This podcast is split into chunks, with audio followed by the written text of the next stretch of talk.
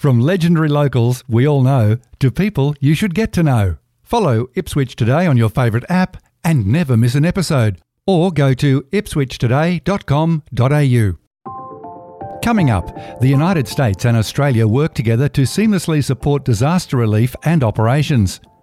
Indigenous youth programs take off for 16 young people at Amberley.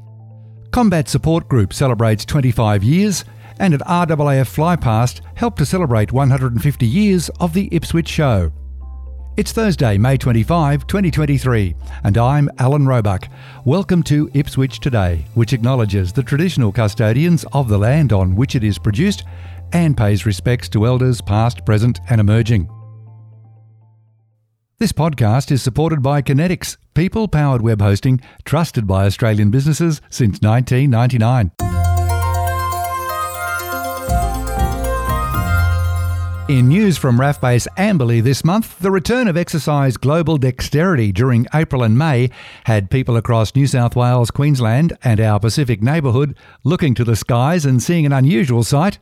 Three C 17 Globemasters from Australia and the United States flying low in close formation. Exercise Global Dexterity is a biannual training exercise with 36 Squadron at RAAF Base Amberley and a United States Air Force Airlift Squadron based in Hawaii.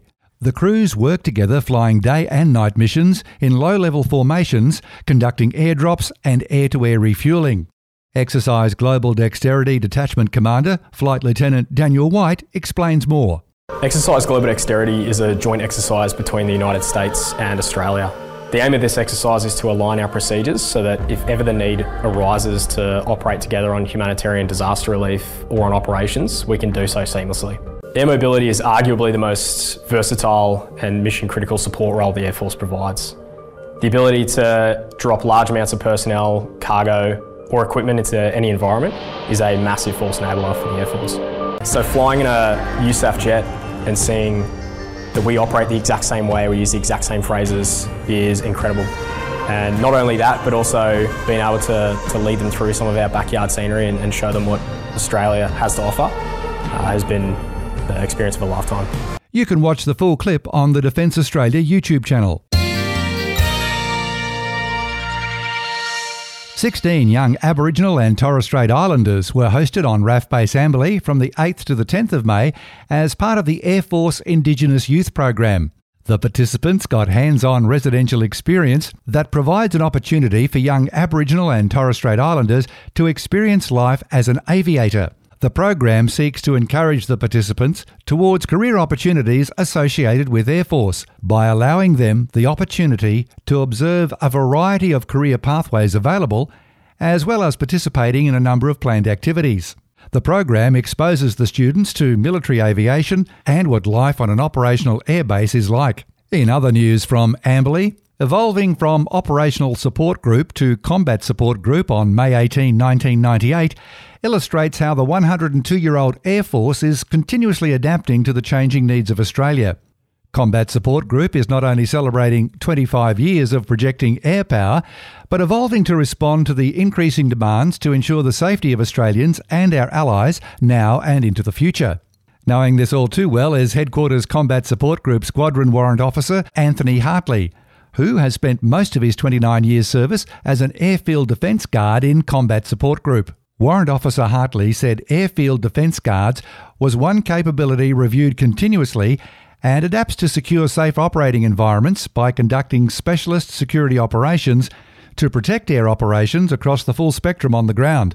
Due to Combat Support Group being at the start and finish of every mission, capability changes within are easily felt not only across the Air Force but the whole Defence Force. Combat Support Group is also the largest force element group in Air Force, not only having the most aviators, but also having the most diverse range of capabilities from health support, security, communications, airbase recovery, and fixed airbase support. If you attended this year's 150th Ipswich show on Friday, May 19, you may have seen the spectacular flypast of the Royal Australian Air Force C 27J Spartan aircraft. The first Spartan arrived in Australia in 2015 the fleet of 10 aircraft are operated by No. 35 Squadron and based at RAAF Base Amberley. The capabilities of the C 27J bridge the gap between Army helicopters and large Air Force aircraft. The Spartan can operate from unsurfaced airstrips and support humanitarian missions in remote locations. Much like the Hercules and Globemaster, the C 27J Spartan can airdrop cargo and paratroops in flight, airlift a variety of cargo loads, and conduct aeromedical evacuations of sick or wounded personnel.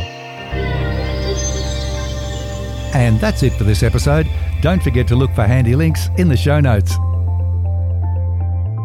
Ipswich Today is supported by Kinetics, people powered web hosting trusted by Australian businesses since 1999. This podcast is also listener supported. Please make a once only gift or regular donation to help keep it online. Just go to ipswichtoday.com.au and click the donate button on the homepage to make a payment through PayPal.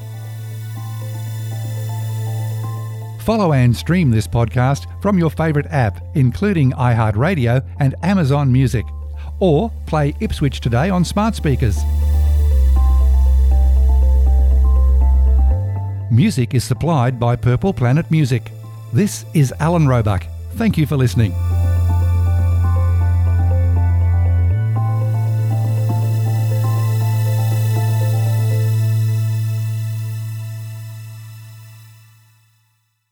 Enjoying Ipswich today?